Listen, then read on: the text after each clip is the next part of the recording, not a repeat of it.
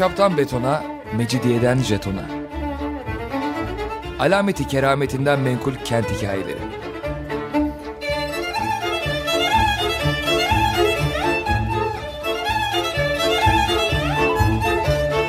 Hazırlayan ve sunan Pınar Erkan.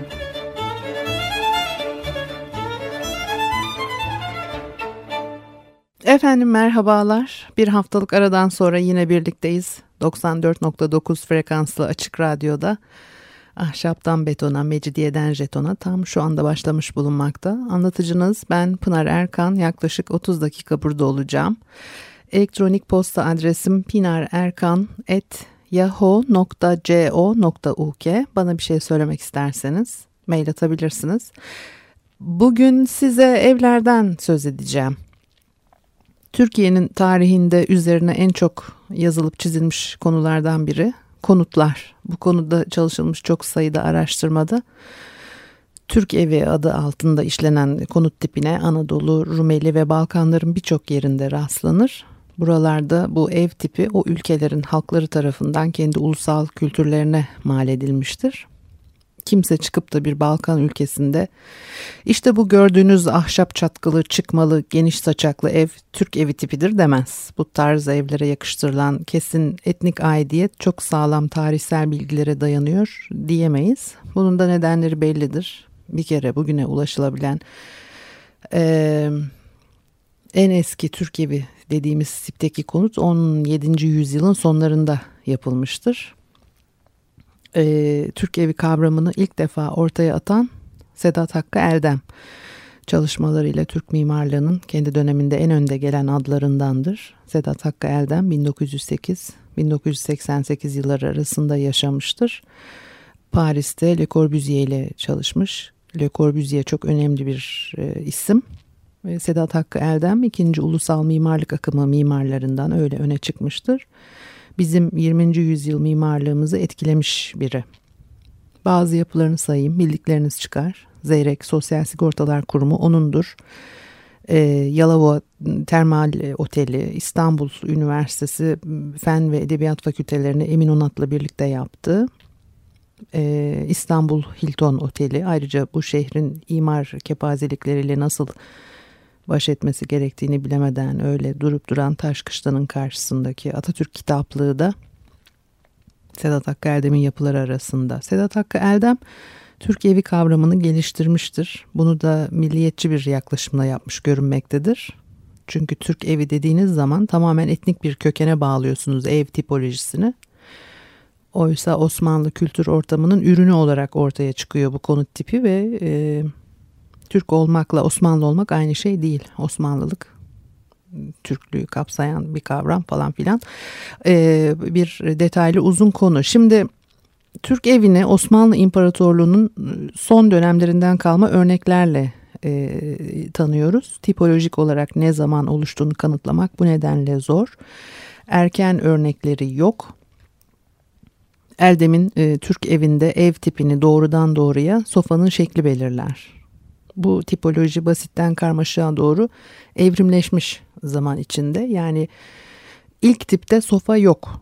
Sofasız kır evinden dış sofalı eve geçilir. Sonra odaların sayısı artar ve sayısı artan odalar sofanın etrafına dizilir. Böylece sofası içe alınmış ev tipi çıkar ortaya ve son aşamada da 19. yüzyıl İstanbul konağının e, tam simetrik düzenini buluyoruz.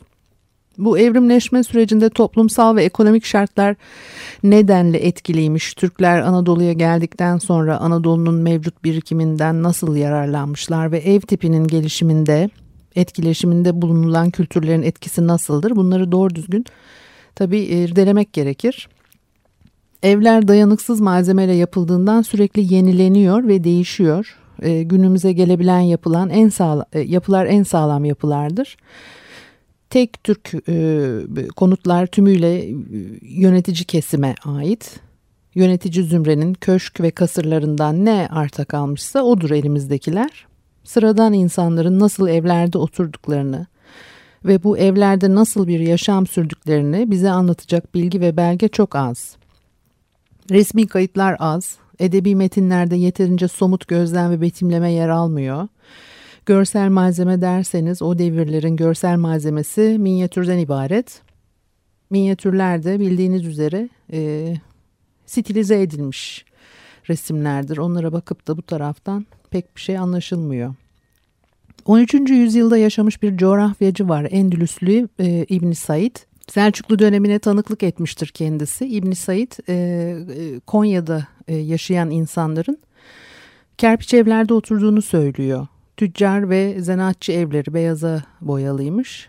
Kireçle boyanıyordu muhtemelen. Konya'nın zenginleri ve beylerinin evleri ise beyaz ve renkli mermerle kaplıymış. Yine İbn Said'in anlattıklarından e, kullandığı sözcüklerden Konya'da yaşayan halkın kısmen yerleşik, kısmen göçer yapıda olduğu anlaşılıyor. Topkapı Sarayı'nda yer alan önemli yazmalardan biri e, Varka ile Gülşah ve e, Varka ile Gülşah yazmasının minyatürlerinde hem yerleşik düzende konutlar hem de çadırlar görülür. Ev tasvirlerinde bezekli kemerler, direkler, tuğla duvarlar, ağır çivili kapılar görülüyor. Bunlar Selçuklu mimari unsurlarına örnek İç Asya'dan Anadolu'ya uzanan bir coğrafi kuşakta kullanılan öğeler. Öte yandan mermer cephe kaplamaları Selçuklu mimari tarzına yabancı. Yani bu mermer kaplama anıtsal Bizans mimarisine ait. Selçuklular duvarları çini ya da e, mozaikle kaplıyorlar. Çini veya mozaikle kaplamadıkları zamansa toprak ya da alçı sıva üzerine yapılmış bezemelerle süslüyorlar. Buradan Selçukluların e, Konya'yı aldıktan sonra e, Selçuklu ileri gelenlerinin o bölgede artık ne varsa eski evlere yerleştikleri anlaşılır. Tabii Selçuklu geldikten sonra yönetimle işbirliği içine girip e, statüsünü koruyan yerli eşraf da vardı muhakkak. İbni Said'den 100 yıl sonra Eflaki geliyor e, Konya'ya. İlhanlı egemenliği yıllarında onun anlattığına göre tacir ve İdiş evleri sıradan evlere göre daha yüksekmiş. İdiş karışık evlilik yapanlara deniyor. Tacir ve İdiş evleri sıradan evlerden yüksek. Zenginlerle emirlerin evleri ise bunlardan da yüksek. Demek ki toplumsal konumla evlerin yüksekliği arasında doğru orantı bulunmakta. Osmanlı'da da aynı şey vardı. 16. yüzyılda İstanbul'a gelmiş e, Alman gezgini Schweiger ve e, e, halkın çabuk ve kötü inşa edilmiş evlerde oturduğunu, zengin kimselerin ve şehrin ileri gelenlerinin ise yüksek ve kagir konutlarda oturduğunu söylüyor. Burada evler arasındaki farkların sosyal tabakalaşma düzeyinde meydana geldiğini anlıyoruz. Etnik bakımdan bir farklılaşma olduğunu işaret eden bir ifade yok. Ee, bu cemaatler arasında yaşama alanlarının aynı olduğu anlamına gelmez. Fakat şu anlama gelebilir. Sıradan yapı tipleri ve onları üreten teknoloji yeni gelenler tarafından benimsenmiş ve uygulanmıştır. Yeni gelenler Selçuklular tabii ki burada. Ee, sıradan insanın sıradan konutu siyasal veya toplumsal bir söyleme sahip değil. Daha doğrusu bir şey söyler elbette fakat gücün ve bir ideolojinin ifadesini taşımaz. Böyle bir yükümlülüğü yoktur sıradan evin. Dolayısıyla e, barınak olmaktan başka bir amaç gütmüyor. Böylece sıradan evler daha çok kültürel ve yaşamsal alanlardaki eğilim ve değişimlere göre farklılaşır. Bu yaklaşımlarda ve uygulamalarda 19. yüzyılda e, değişiklik görüyoruz. Çünkü 19. yüzyıl bütün paradigmanın değiştiği, gayrimüslim cemaatlerin e, e, e, çıkarılan yasalarla elde ettikleri haklar doğrultusunda ve tabii ki bir sermaye değişimi söz konusu 19. yüzyılda dolayısıyla orada başka türlü bir olay ortaya çıkıyor ve e, ekonomik gücünü e, e, kazanan e, ve uygulama alanı e, bulan gayrimüslim cemaatlerin öncülüğünde tabii onlar edindikleri deneyimleri ekonomik güçleriyle beraber kendi memleketlerinde yaşadıkları çevreye uygulamak istiyorlar. Dolayısıyla 19. yüzyılda bu konut e, yapılanmasıyla beraber çok daha farklı bir uygulama var ama Selçuklu devrinden bahsediyoruz. Yani e, o dönem içerisinde hiç böyle bir tabii ki yaklaşım yok. 15. yüzyılda Anadolu'ya gelmiş bir Fransız gezgin çadırdan köylerde oturan çok sayıda Türkmenden söz ediyor. Türkler Anadolu'ya geldikten sonra uzun zaman göçer yaşam biçimini korumuşlar. Yerleşik düzene geçtikten sonra bile belli sürelerle veya e, fırsat buldukça çadırlarda yaşıyorlar. Selçuk sultanları sürekli yer değiştiriyor. E, değişik yerlerde yaptırdıkları saraylarda sırayla konaklıyorlar. Saraylar da zaten tek yapı değil, yapı gruplarından oluşuyor. E, Osmanlılarda da aynı adet devam etmiştir. Pedro Tafur veya Pero e, Tafur bir gezgin 15. yüzyılda Edirne Sarayı'nda e, 2. Murat'ı ziyaret ediyor ve onun orada ailesi ve maiyetiyle birlikte çadırlarda kalır görünce çok şaşırıyor. 16. yüzyılda yine çadırla ilgili yorumunu görüyoruz bir başka Fransızın Lacanay. E, padişah bahçelerinde hiç bina bulunmadığını gözlemliyor. Bunun nedenini e, hükümdarın bu bahçelerde saray denecek kadar elverişli çadırlarda konaklamasına bağlamıştır.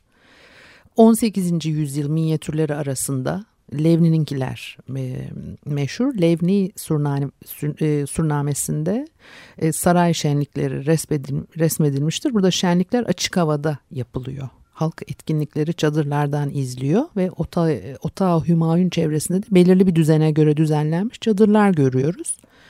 Otağı Hümayun elbette padişahın çadırı ve çadırların arasında direkler dikili ve direklere bezler gerilmiş. Bu direkler üzerindeki bezlerle belirli bir e, e, alanı sınırlıyorlar. Bu alana da zukak deniyor. Bilmem anlatabiliyor muyum? Yani zukak sözcüğü günümüze sokak olarak e, gelmiştir.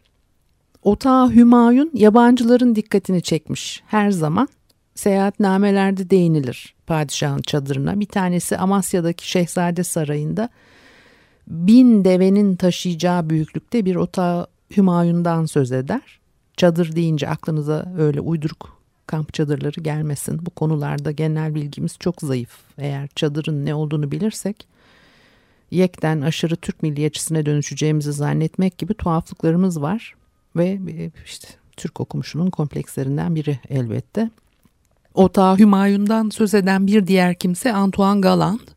Otağı Hümayun'un kurumsal yönüne dikkat çekiyor ve e, bu tarz çadırların bir tür e, gizemli e, özelliği vardır. Çünkü Türk imparatorlarının neslinden geldikleri eski Türkmen çadırlarının şeklini ve basitliğini hatırlatmak üzere vücuda getirilmişlerdir diyor. Otağı Hümayun gerçekten de imparatorluğun son dönemine kadar bir egemenlik simgesi olma özelliğini korumuş. Aslında söylediğim her cümle bir program konusu ama tabii yapabileceğimiz bir şey yok böyle söyleyip geçiyoruz. Şimdi Anadolu ekonomisi transit ticaretine dayalı.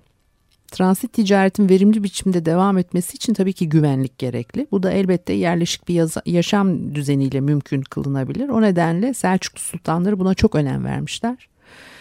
Ee, bir düzen kurmaya ve bu düzeni korumaya çalışmışlar. Selçukluların en önemli yapı tipi tam da bu nedenle kervansaraylardır. Bunlara han veya sultan hanı deniyordu. Ticaret güzergahında belirli aralıklarla inşa edilmişlerdi. Ve yolcular hayvanlarıyla birlikte üç güne kadar kalabiliyorlar Selçuklu hanlarında. Bir bedel ödemeleri de gerekmiyordu. Selçuklu hanlarının genellikle güçlü ve yüksek dış duvarları bulunmaktaydı. Kuleleri de vardı ve yabancıların kaleleri gibiydi bunlar. Hatta bazı tarihçiler Selçuklu kervansaraylarının askeri bir fonksiyonu olduğunu da söylerlerse de e, genel eğilim böyle olmadığı şeklindedir. Hanlar Selçuklu Sultanı'nın güvencesi altında hizmet veriyorlardı. Nitekim duvarlar bu bakımdan sembolikti. Güvenlik son derece önemli. Aşiretler zaman içerisinde göçerlikten yerleşik düzene geçtiler. Elbette birçok alışkanlık yerleşik yaşama taşındı. Bugün de hala devam eden yaylaya çıkma, bağlara göçme geleneği bu e, alışkanlıkların uzantıları. Bir ara verelim ondan sonra devam edelim.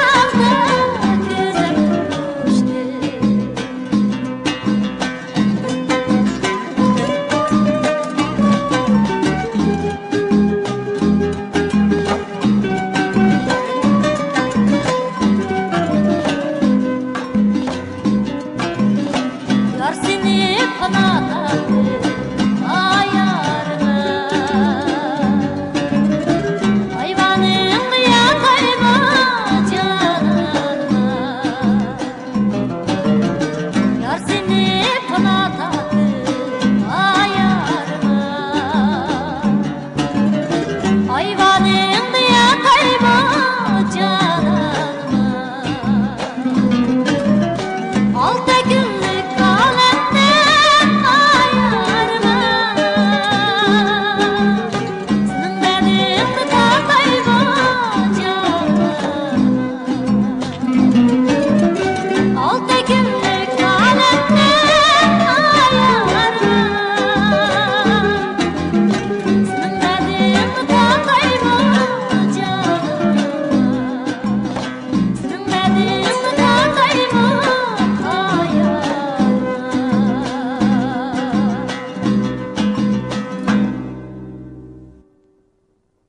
Efendim ahşaptan betona, mecidiyeden jetona devam ediyor. Ee, ben Pınar Erkan.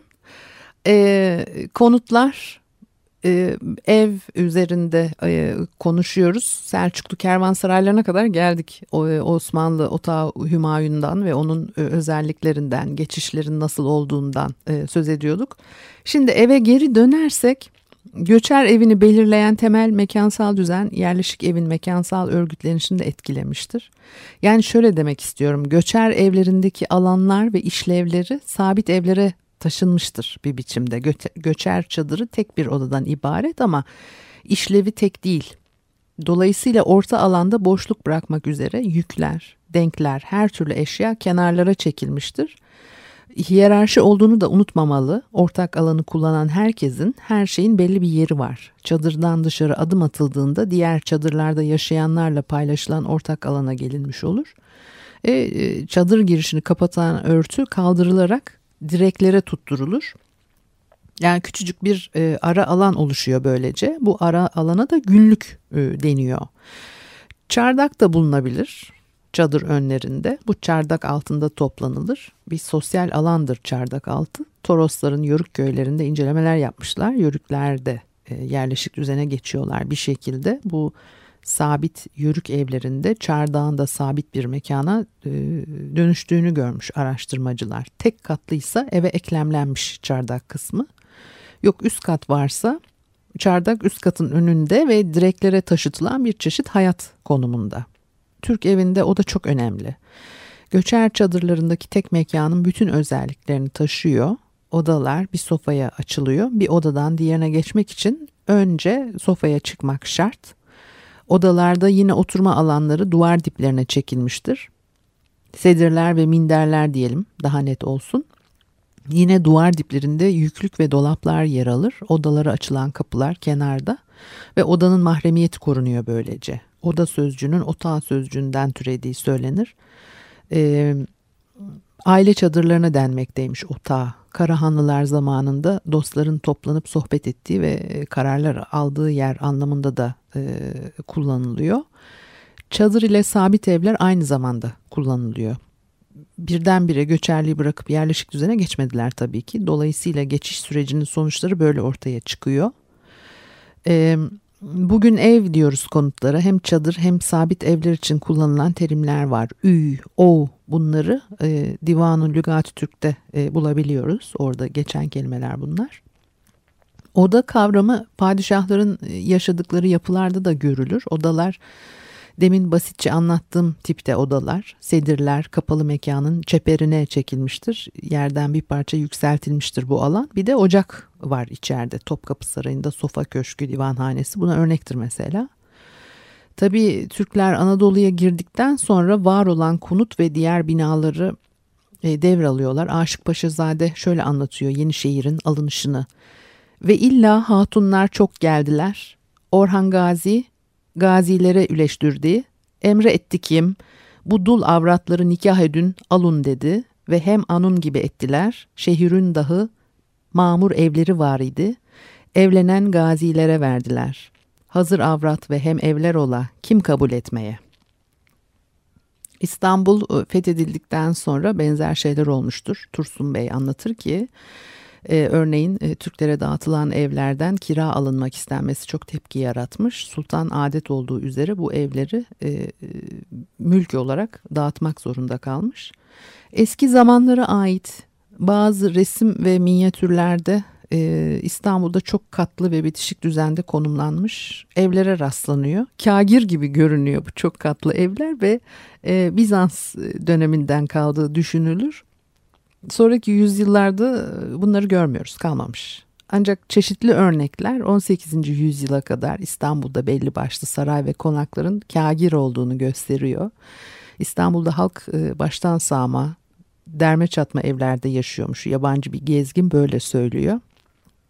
İnşaat malzemesi eşek sırtında taşındığı için evlerin maliyeti çok artıyormuş. Şimdi başka detaylar var tabii onları e, belki 19. yüzyıl emniye nizamnameleri üzerinde dururuz.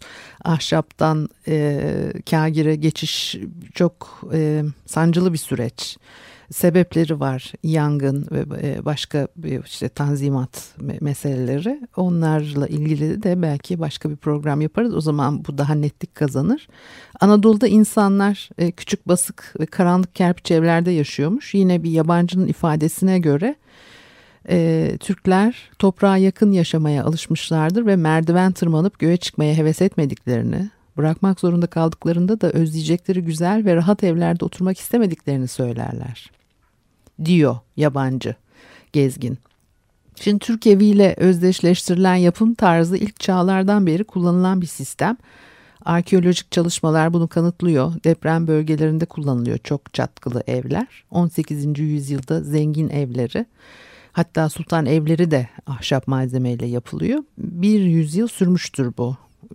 Lale devridir bu devir ve eğlenceye dalan saha, e, saray ahalisinin kent içinde sürekli yer değiştirmesi hızlı yapılanmayı gerektiriyor.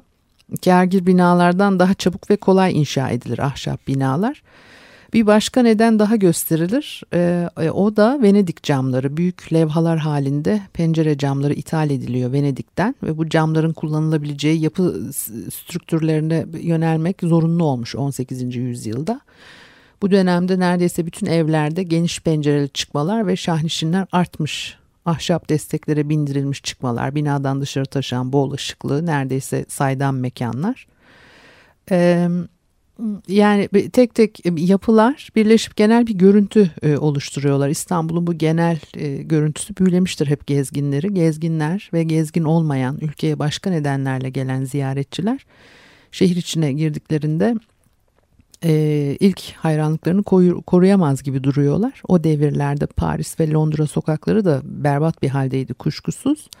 Ancak bu şehirler e, dış görünümleriyle İstanbul kadar vaatkar olmadıkları için büyük olasılıkla bu denli hayal kırıklığı yaratmıyorlardı. İstanbul sokakları sefil, eğri büğrü, dar, yüksek ve alçak, sıkışık, çamurlu gibi sözlerle tanımlanıyor. Aslında e, o devirde her ülke aşağı yukarı böyleydi.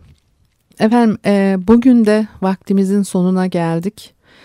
E, bana bir şey söylemek isterseniz elektronik posta adresim pinarerkan.yahoo.co.uk e, Haftaya yine görüşmek üzere. Hoşçakalın.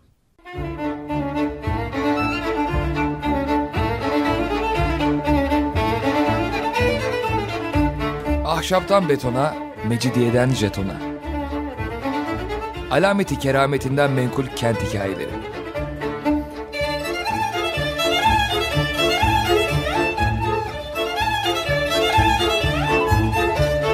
Hazırlayan ve sunan Pınar Erkan.